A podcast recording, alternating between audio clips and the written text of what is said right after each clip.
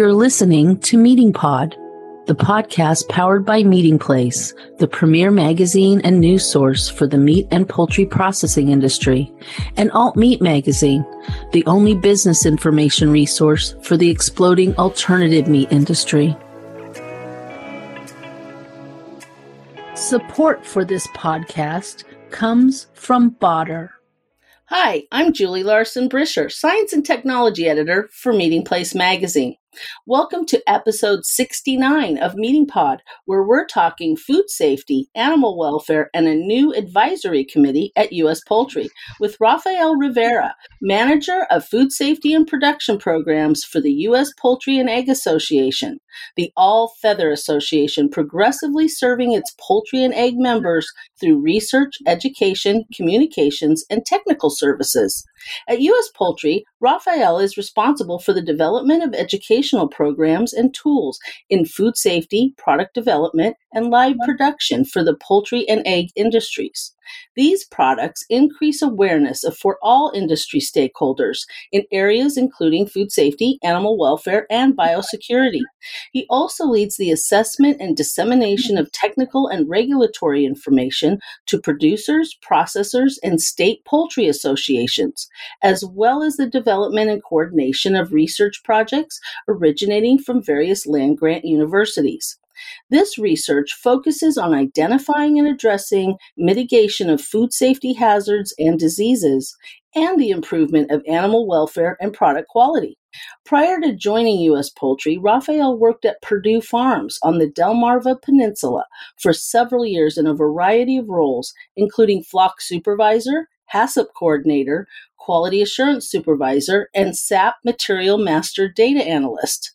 At U.S. Poultry's Poultry Processor Workshop last fall, I had the opportunity to chat with Rafael about some exciting new developments he's instituting aimed at advancing food safety programs at, in the poultry industry. Welcome to Meating Pod, Rafael. It's a pleasure to have you as a guest on the podcast today, and I'm looking forward to hearing more about those developments we were talking about. Julie, it's an honor to be here and to take the time to speak on what U.S. Poultry's been up to.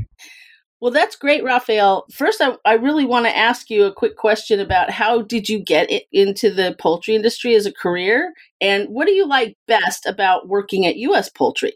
Well, just to have a, I guess, long story short, uh, I actually started studying animal science at the University of Puerto Rico at Mayagüez with with the intention of becoming a veterinarian.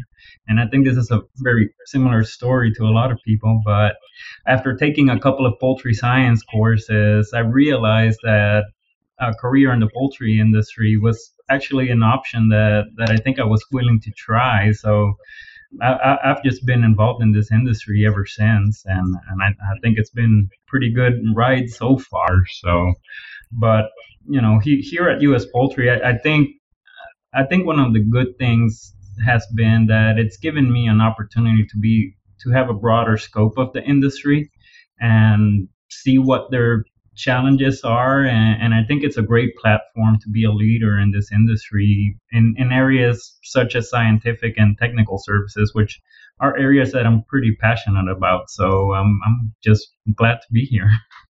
Oh, that's great. Well, you know, you as a program director, you you could tell me a little bit more about the mission of the food safety and production program.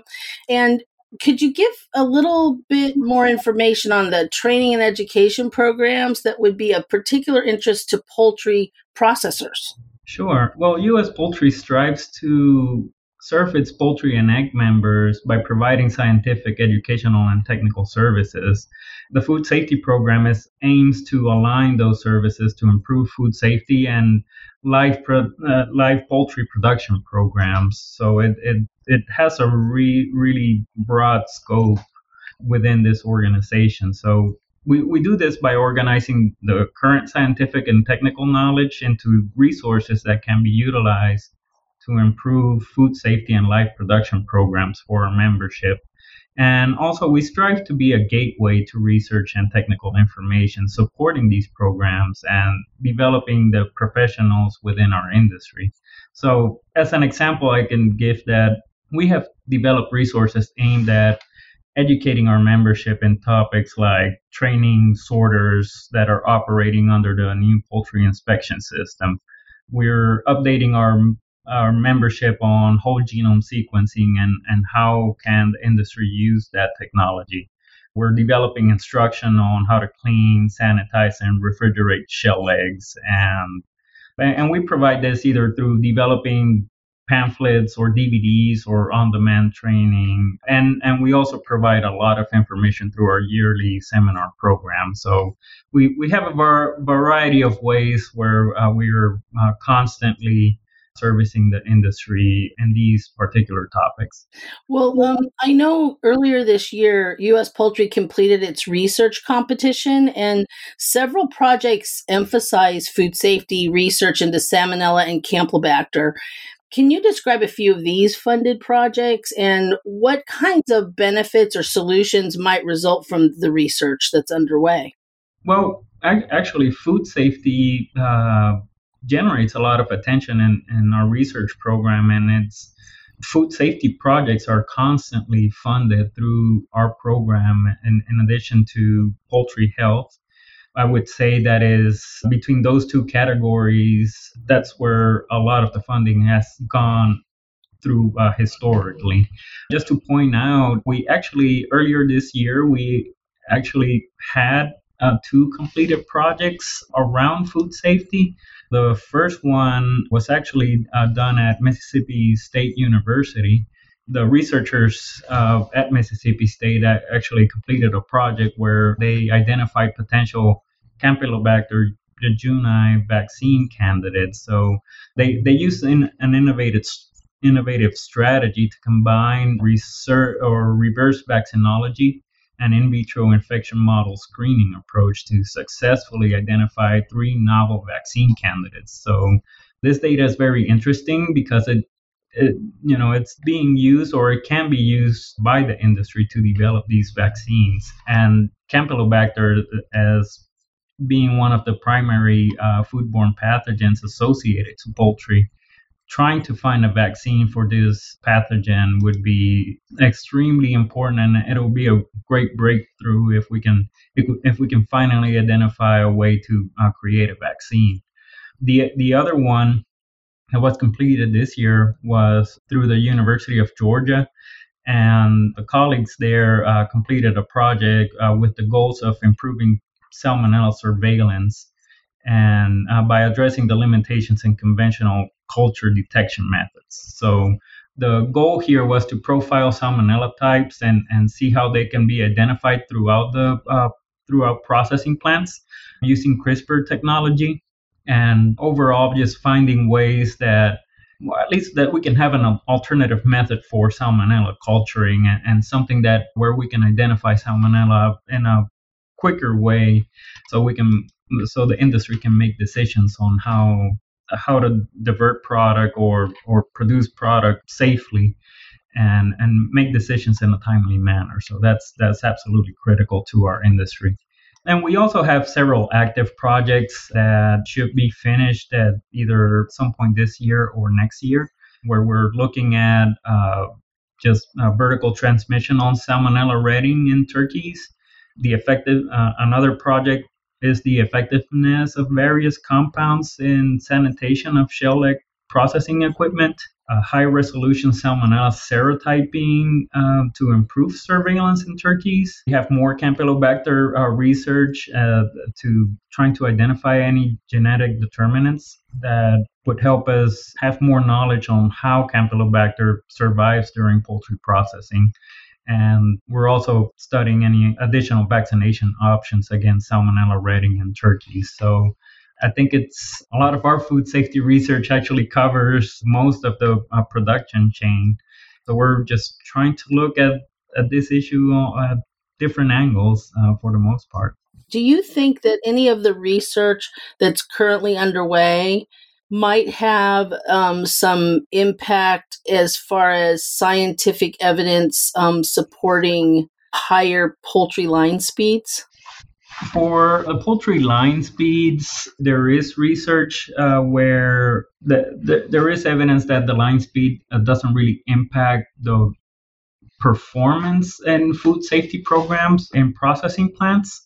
I, don't think this re- research in itself really ties into any uh, line speed evidence, but it does support or it, it tries to strengthen uh, or at least having evidence on how to identify what type of salmonella is in the environment, what is coming into the plants, and it, it would also help to determine what type of interventions do we need to manage and, and, and reduce salmonella loads or, or campylobacter loads in, in poultry product in the future. So mm. at least at least that's the hope. Our conversation today continues in just a moment after a word from our sponsor, Baader. The new Baader Breast Deboner 661 is specifically designed for big birds, weighing seven and a half pounds or more. Automatic cutting and scoring processes prepare fillets and tenders for easy and accurate manual harvesting. This machine only requires eight people to run 70 birds per minute, significantly reducing labor without losing product quality and yield. Realize the intelligent combination of man and machine.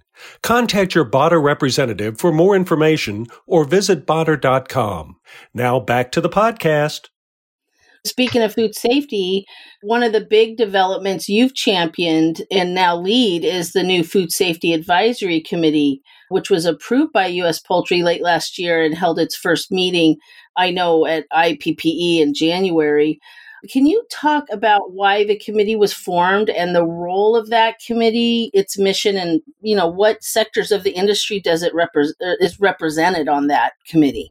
Sure. Yeah, and and I think with with the whole research discussion, this food safety advisory committee is gonna come in handy. So, the food safety advisory committee was formed with the idea for this to become a mechanism to organize that that scientific and technical knowledge and and develop ways to deliver it or, or, or, develop ways to deliver it to our industry members so so members can can use that information so you know like like i discussed already us poultry uses a significant portion of its proceeds to fund research and many times a research project either gets completed and the researcher gets to publish it uh, and hand the final report to us but we're we're trying to do a better job at applying that knowledge and disseminating that information even more than what it is right now. So, you know, we, we are making sure that that our membership is able to know about that research that we fund and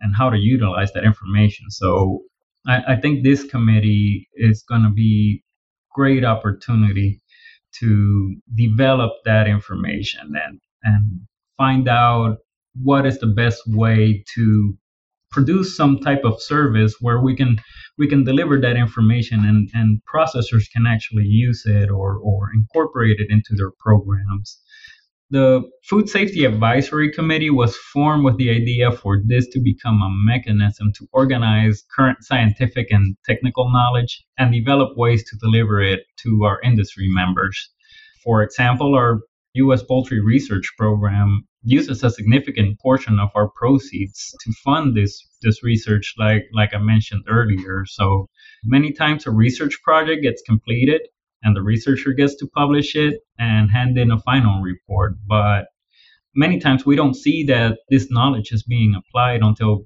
probably many years later.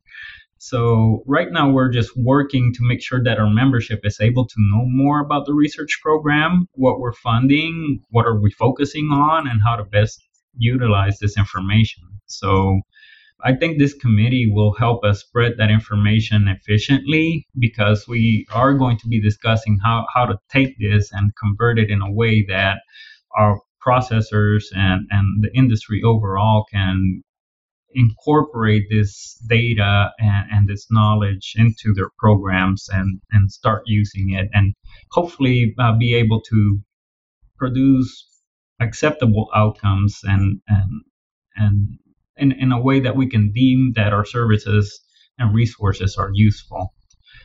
A, good thing to note is that the Food Safety Advisory Committee uh, consists of representatives from our broiler, turkey, and egg industries in addition to that, which that comprises the vast majority of our membership, we're also including our duck industry members, breeding companies, allied companies as well. The diversity on this committee is excellent because we have veterinarians to poultry processors to food safety professionals, microbiologists, and uh, just the level of expertise in this committee is is just outstanding. So I'm I'm very very excited about this project. Well, that's great. Well, you know how now uh, how is the Food Safety Advisory Committee at U.S. Poultry different from similar advisory groups, you know, at other poultry organizations?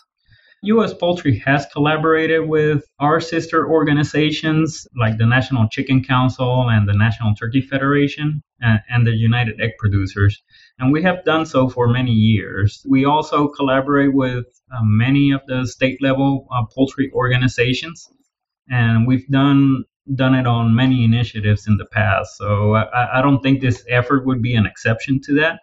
I, I think the biggest difference is that these organizations are dedicated in promoting the industry, its products, and they ensure that the industry needs are taken into account during legislative and regulatory decision making. They, they also reiterate the commitment of our industry to public health and that our community continues to do our part in ensuring that our products are safe to consume. Our U.S. Poultry Committee, in particular, will not be involved in these regulatory or legislative affairs, but through our collaboration, we'll be able to incorporate our into our services any legal or regulatory requirement that needs to be met. So our sister organizations will also highlight that work that we are doing at US Poultry.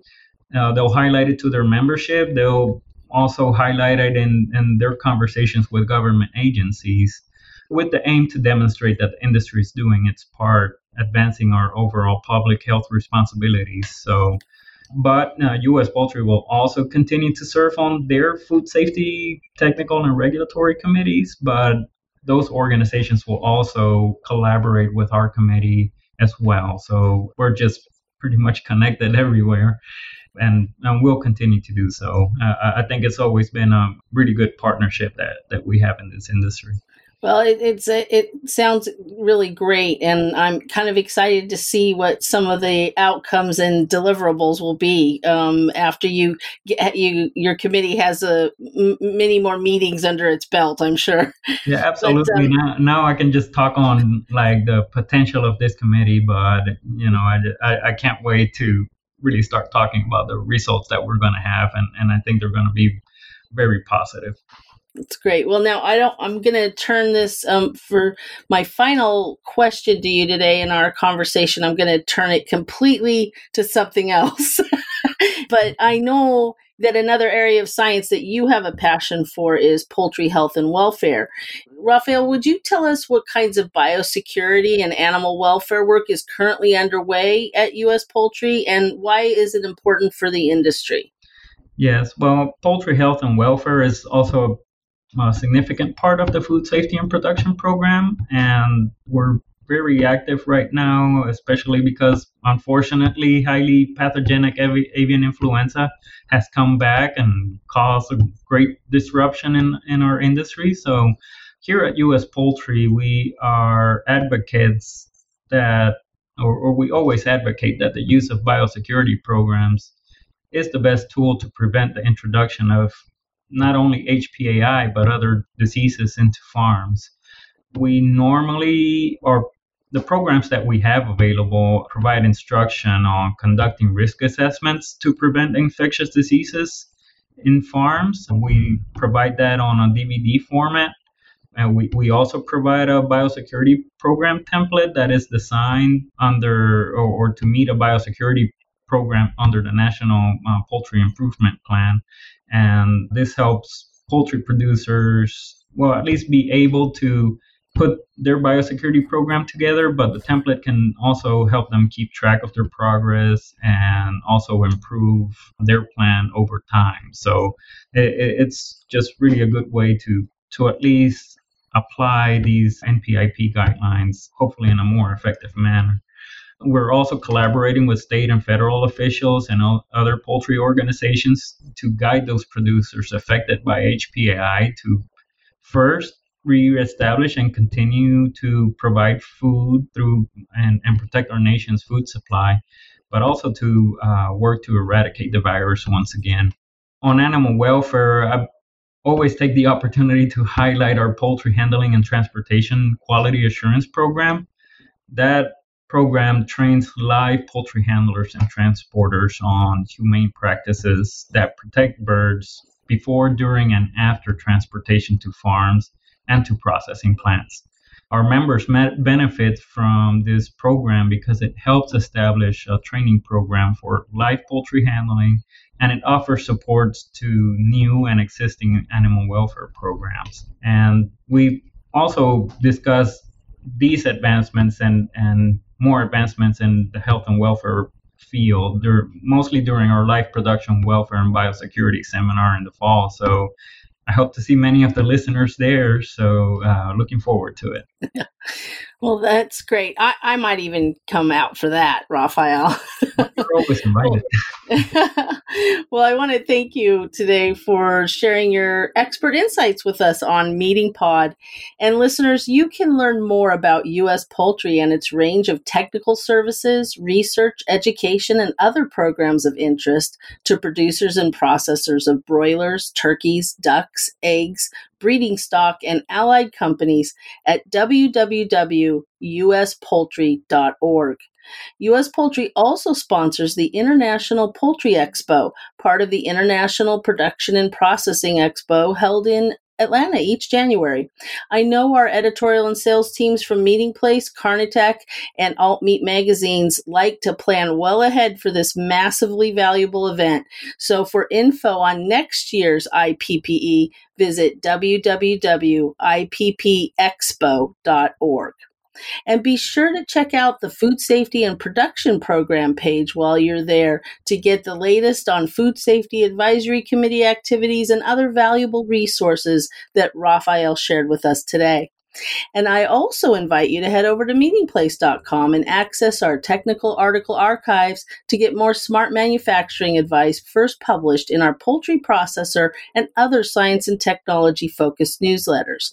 Raphael will be penning an article for us under the U.S. Poultry exclusives, so keep an eye out for that. And thanks again, Raphael, for fitting our Meating Pod chat into your schedule today. I really enjoyed it. Thank you for the opportunity to speak today. And thanks also to Baader for sponsoring today's podcast. Thanks for spending time with Meating Pod today. Remember to tune in on Mondays and get the inside track on the people and processes that power the protein supply. Be sure to subscribe to Meating Pod on Spotify, Apple Podcasts, or wherever you get your podcasts. And follow Meating Place and Alt Meat magazines on social media or visit our websites at meatingplace.com and alt-meat.net.